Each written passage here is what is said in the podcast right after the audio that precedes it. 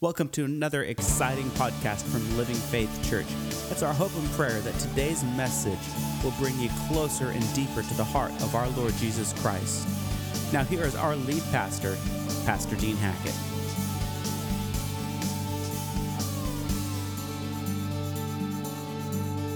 Gospel of John, chapter 4.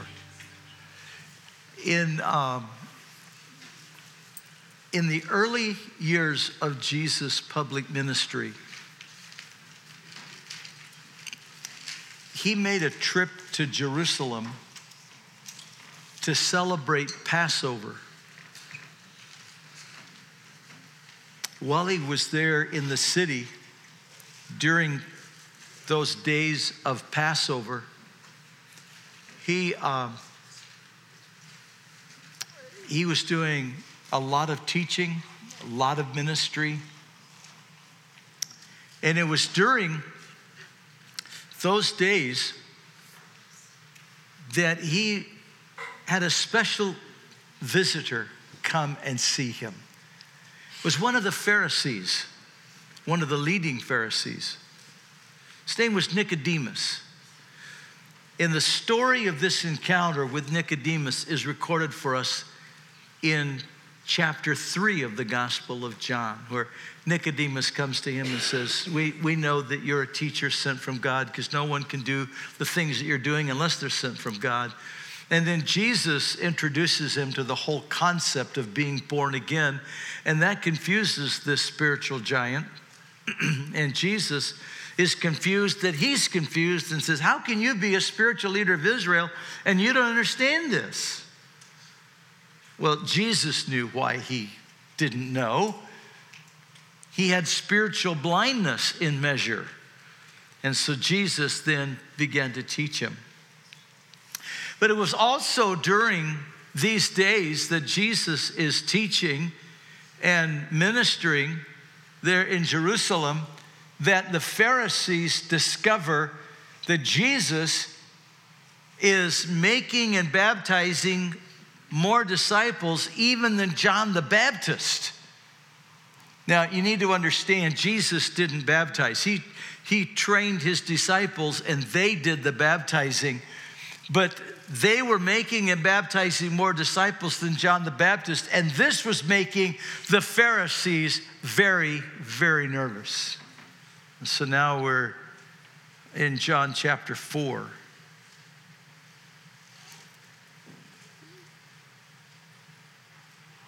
Jesus is called by God to go back into the Galilee area. But on his journey back to the Galilee area, he is to go by way of Samaria. Now, on this map that you see here, you notice on the right-hand side there are two main roads. There's a red road and there's a black road. And then right in the middle of them is a blue line, right? Can you see that? That blue line is the Jordan River. The red road and the black road are the two roads that lead north to the Galilee area,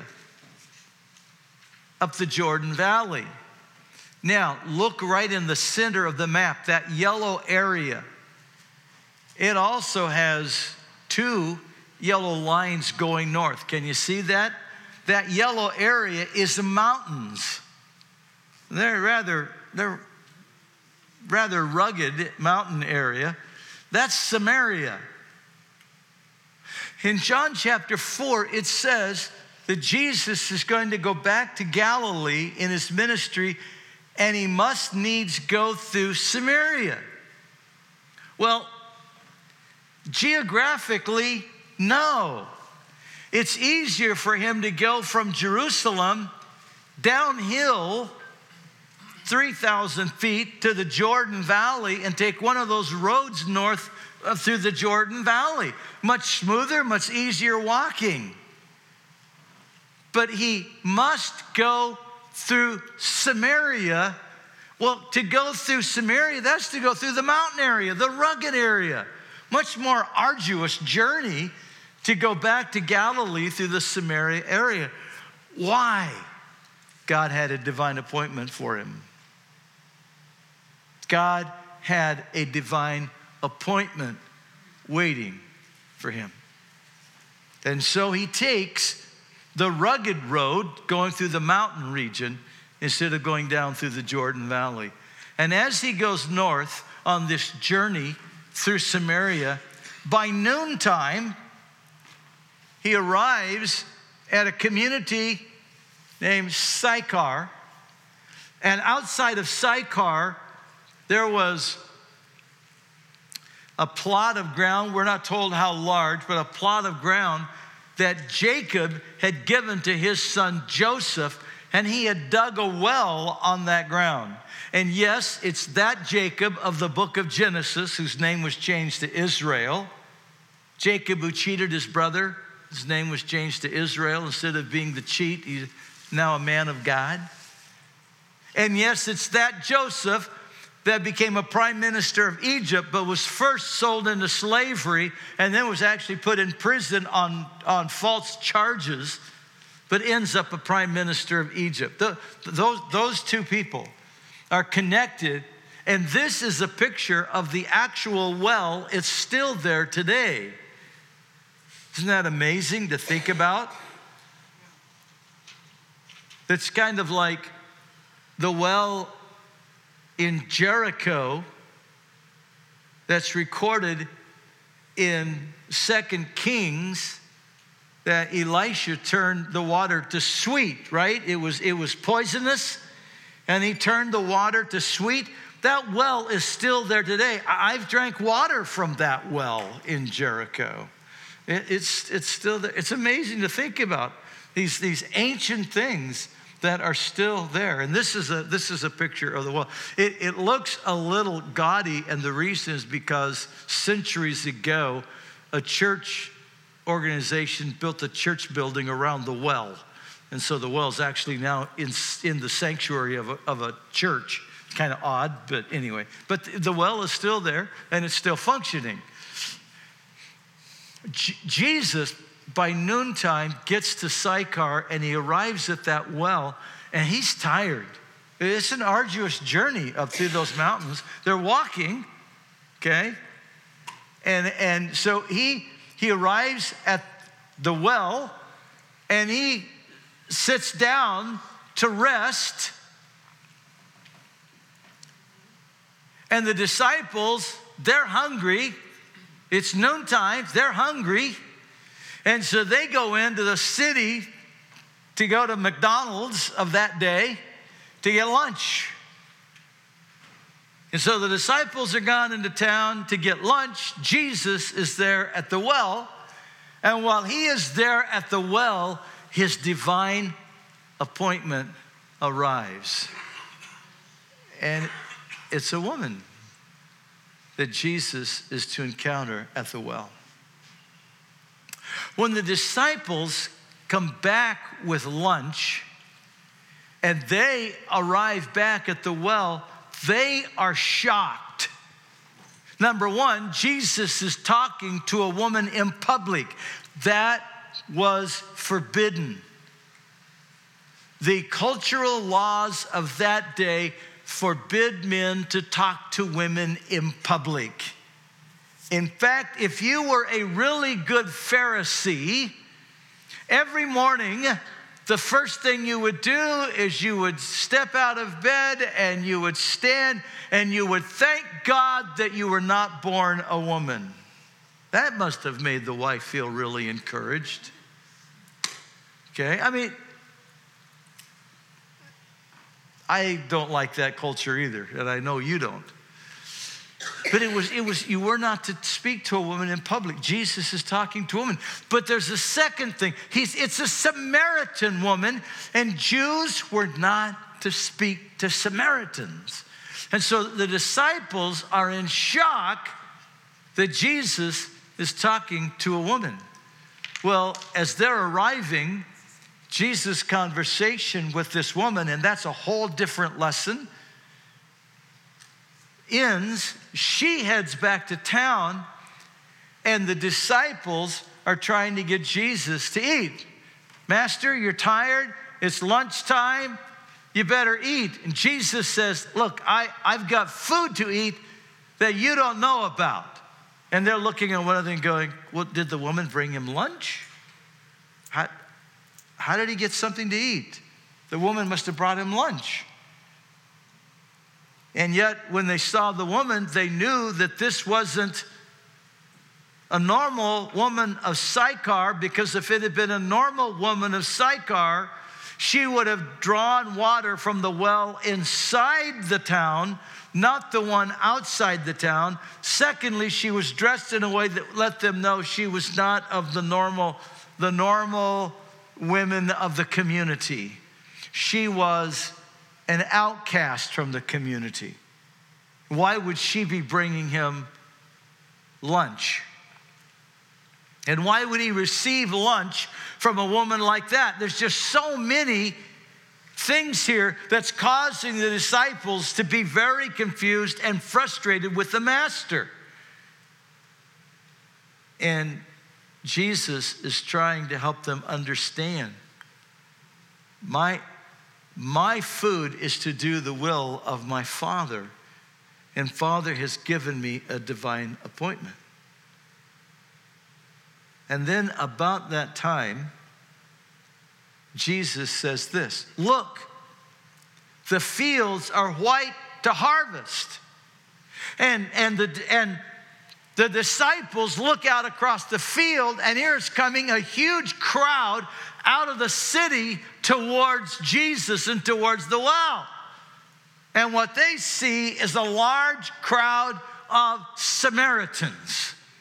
You see, the disciples have the same eye disorder that the prophet Samuel had. And let me digress for a moment, and let's fast forward, let's go back a few hundred years to the time of the prophet Samuel and King Saul. King Saul has been an arrogant, disobedient, self-aggrandizing king, and God has rejected him, and he has sent the prophet Samuel to go to the community of Bethlehem to anoint the next king from one of the sons of Jesse. And as he arrives there, he has Jesse bring his sons in because he's going to anoint the next king. And Jesse did what most fathers would do. He brings in his sons, and his oldest son, who has shown himself to be a valiant warrior, and he brings him by, and he's not the one. Then he brings the next one, who's a really good-looking kid. He's not the one. Then he brings the next one. He's not the one. And he goes through all of his sons, and none of them are the one chosen. And God says, well, we have up here on the screen, and I didn't bring my pointer with me today because I don't have enough pockets, okay? So can you read this with me without my pointer? Can we read without the bouncing ball? Okay, here we go. Everyone together. But the Lord said to Samuel, do not look at his appearance or at his physical stature, because I've refused him. For the Lord does not see as man sees. For man looks at the outward appearance, but the Lord looks at the heart. Yes. Yeah. Samuel goes through all the sons, and he goes, is this all of them, Jesse? And Jesse goes, nah, we got the redheaded kid out in the field. Well, go get him. And they go bring the redheaded teenager in, and God anoints him as king. Because what's going on? Samuel has an eye disorder. He's looking at all the outward appearance, and he's seeing a valiant warrior. He's seeing a good-looking guy. He's seeing a big guy, a strong guy. And God's not looking at the stature. God's looking at the heart. God wants the teenager.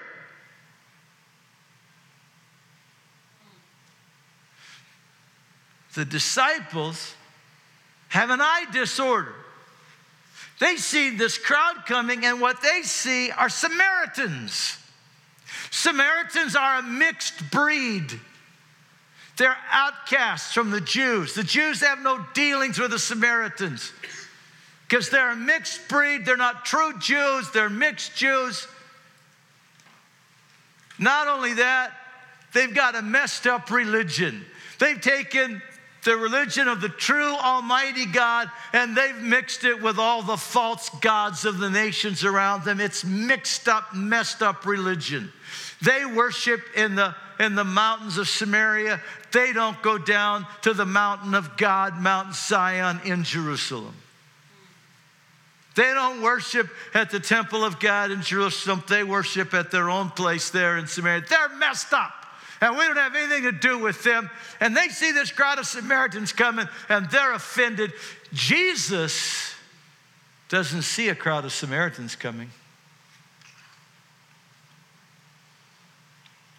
Jesus sees a crowd of broken people coming. Jesus sees a crowd of people that needs the true and the living God. Jesus is seeing people that need love, mercy, and grace. That's what Jesus sees.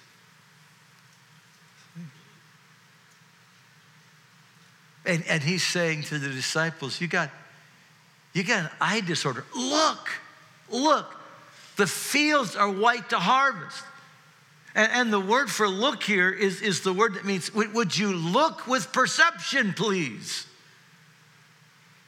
And they're not seeing what Jesus is seeing. I have a question for you this morning. It's a very important, very serious question. What did Jesus mean when he said to his disciples, go into the city and preach, the kingdom of God is at hand?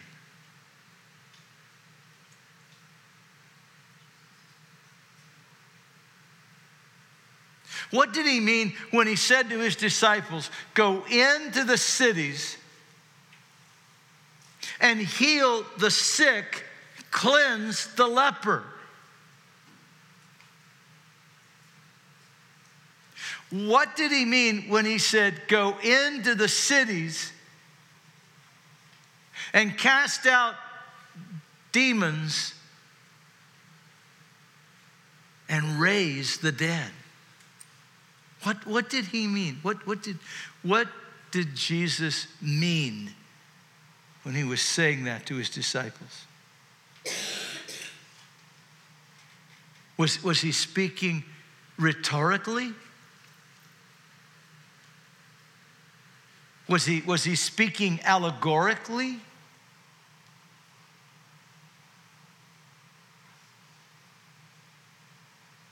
Was he speaking, as many theologians have taught down through the centuries, dispensationally? So it was a dispensation where God was going to go into the cities and bring his kingdom, and he was going to go into his cities, and he was going to heal the sick and cleanse the leper, and he was going to cast out devils and raise the dead, but that was a dispensation. Or was Jesus indicating that was what his church was supposed to be like? That when he said to the disciples, upon this rock I build my church, and I give to you the keys of the kingdom. And whatever you bind on earth is bound in heaven. Whatever you loose on earth is loosed in heaven.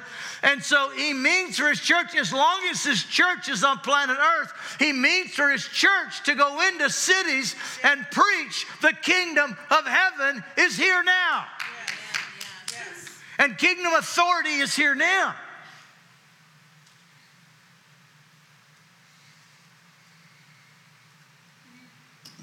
When he said to his disciples, go into all the world and preach the gospel.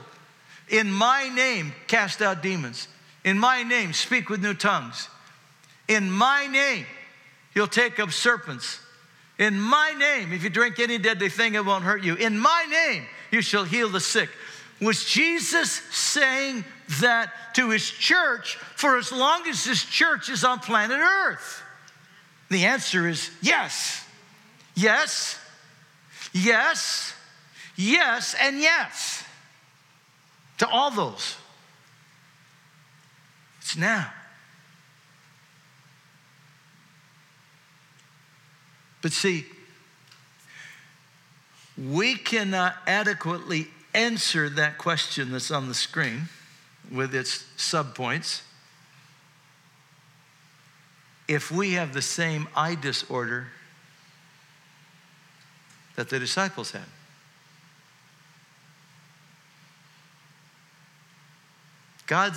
God's calling us to raise the level of our living to the level he sees, so that we can see people the same way Jesus sees people.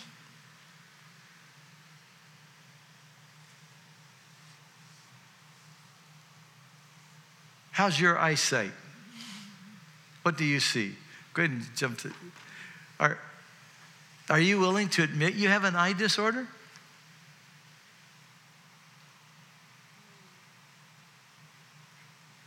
Are you willing to be honest with your own heart that you have an eye disorder? See, when I came into Christianity back in the dark ages, in the 1960s, they were suffering in the church from the same eye disorder the church is suffering from today. Now, there's a little difference, but it's the same kind of myopia.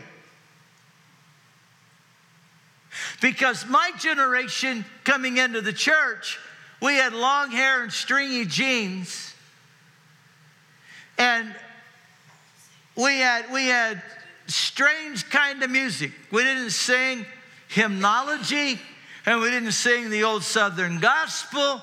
We weren't singing I'll Fly Away and Just a Little Talk with Jesus. We weren't singing those songs. We were strumming a guitar and singing, Jesus, Jesus, whoa, whoa, you know. And it was just a little different, okay? Hey, come on, 1960s, Honey Tree, you know, Keith Green.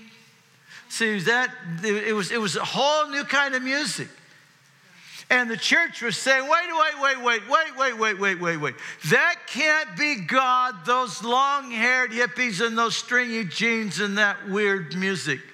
Sounds too much like the Beatles and the Rolling Stones.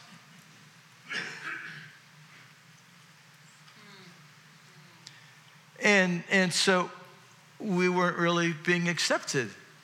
But the really weird thing was, thousands of us were being baptized in the Pacific and being authentically converted, and lives were being changed.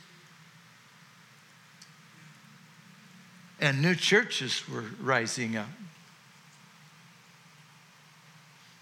That's what gave birth to the Calvary Chapel. It's kind of weird today. The Calvary Chapel that was birthed then doesn't accept a lot of the stuff today. It's really kind of odd, but that's church history.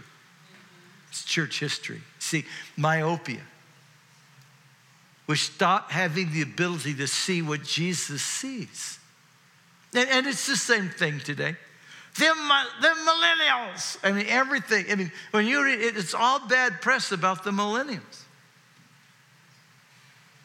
But can I tell you something?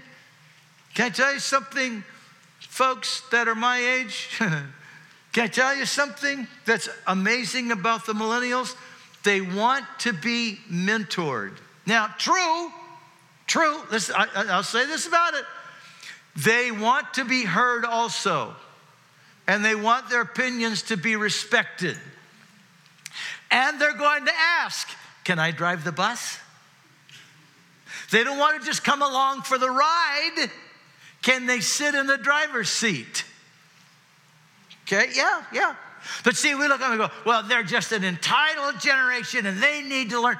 And we're constantly wanting to sit them down. Can I tell you? We've got to see them with the same eyes Jesus sees them. Because I want to tell you, when they get committed, I know it's tough to get them to sit down their phone and to sit down their iPad long enough to really hear. I get that. I know. I don't understand either how come they went from the telephone backwards to the telegraph. And only those of us that are over 50 get that. I always say Alexander Graham Bell developed the telephone because it was better than the telegraph. You could talk to a human being, but they don't want to talk to a human being. They want to text a human being. Okay, all right. You can fight it or you can text. I choose to text. Okay? I love to talk, though. I'd much rather talk. Now, Wanda, she would rather text any day than, she's a millennial at heart. Okay. But it's, listen, church, listen to me. If we don't get the eyes of Jesus, we're going to miss our greatest opportunity in this generation.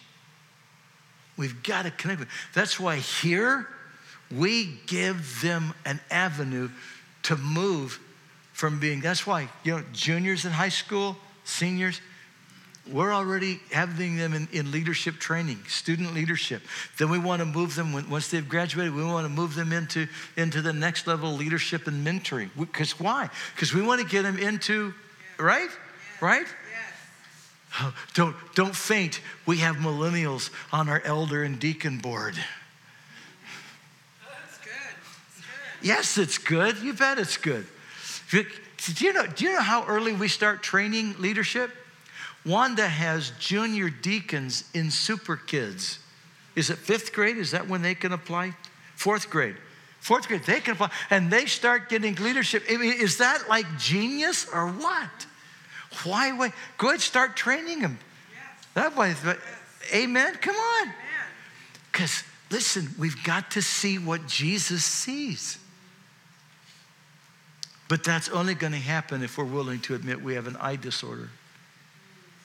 So what do you see at work? Do you see progressives or Republicans?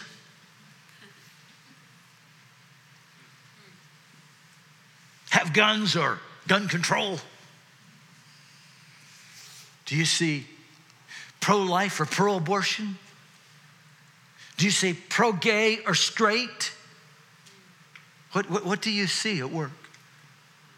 See, if you're looking with the natural eye, and see, immediately somebody, as soon as I said that stuff, immediately somebody went, so what are you? Are you against guns? See, immediately that came to people's hearts because we're seeing people through the human eye and not seeing them with the eye of Jesus. Because, dear ones, the only way we can see them with the eye of Jesus is we must have the Holy Spirit do eye surgery so we see people the way Jesus sees people. And I'm not talking now about right and wrong, about moral values. Do you notice when Jesus met the Samaritan woman at the well, he immediately knew who she was. He saw her with the natural eye, but he refused to let what he saw with the natural eye determine his conversation with her because he wanted to have a divine appointment. And so he saw her with the spiritual eye, and he first had a spiritual conversation with her, which then opened the opportunity for him to talk to her about the moral issue. And when she understood the love, mercy, and grace that he had for her, she said, "You're a prophet." "Well, I'm more than a prophet. I'm actually the Messiah that you've been looking for." Because these Samaritans look for Messiah too. Now, they had a messed up religion, but they were looking for Messiah. Jesus was the Messiah. But he couldn't get there if he did not see her with the eyes of love, mercy, and grace first.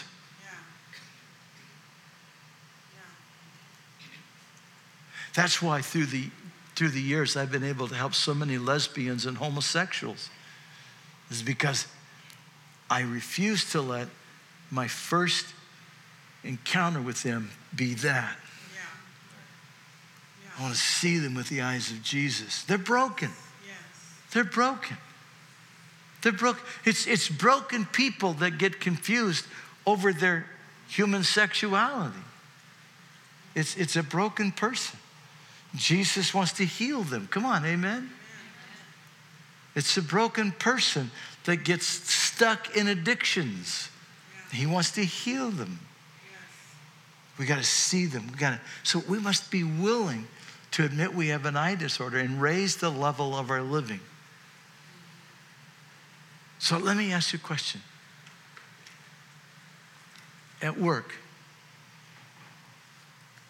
when you see the people that are around you at work, are you seeing people with the natural eye? Your neighbors, are you seeing them with the natural eye? Let me ask you a question.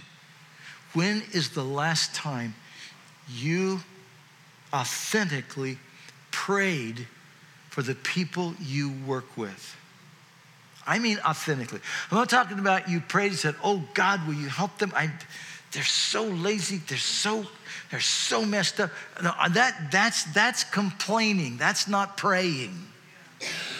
Praying is where you see them with the eyes of Jesus and your heart hurts for them the way God's heart hurts for them. And so you begin to authentically pray for them by name and ask Jesus to bring them to salvation.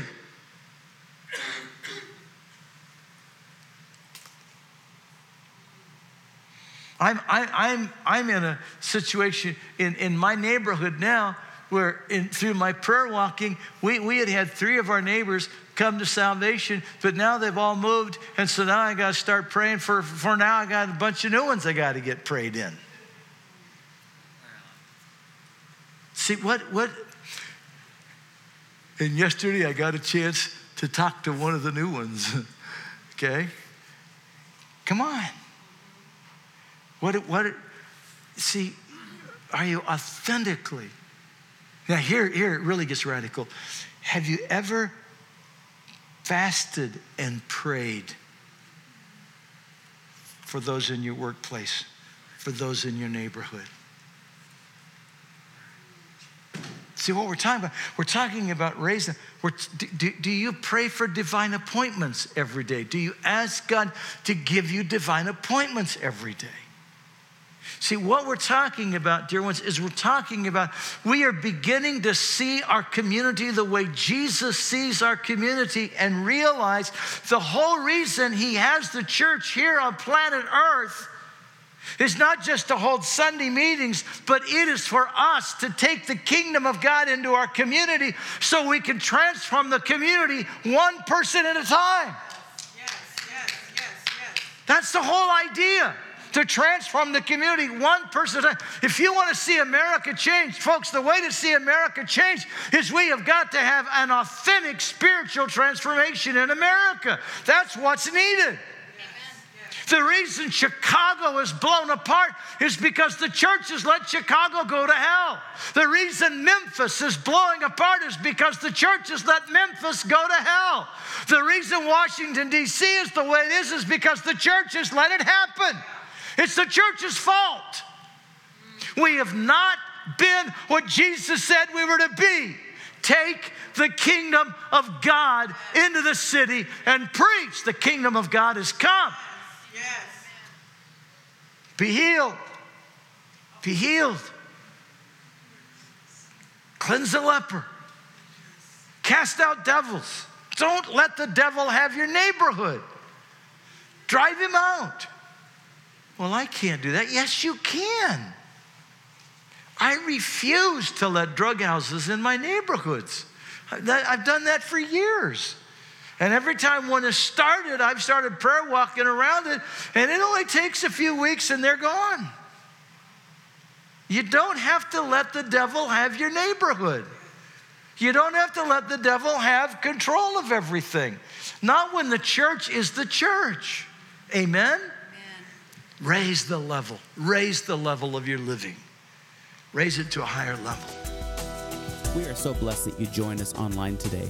For more resources on how you can grow your relationship with Jesus Christ, visit us online at www.winacity.com. If you would like to speak with someone about your relationship with Jesus Christ or would like prayer, you can contact us at 541-567-4486 or email us at info@winacity.com.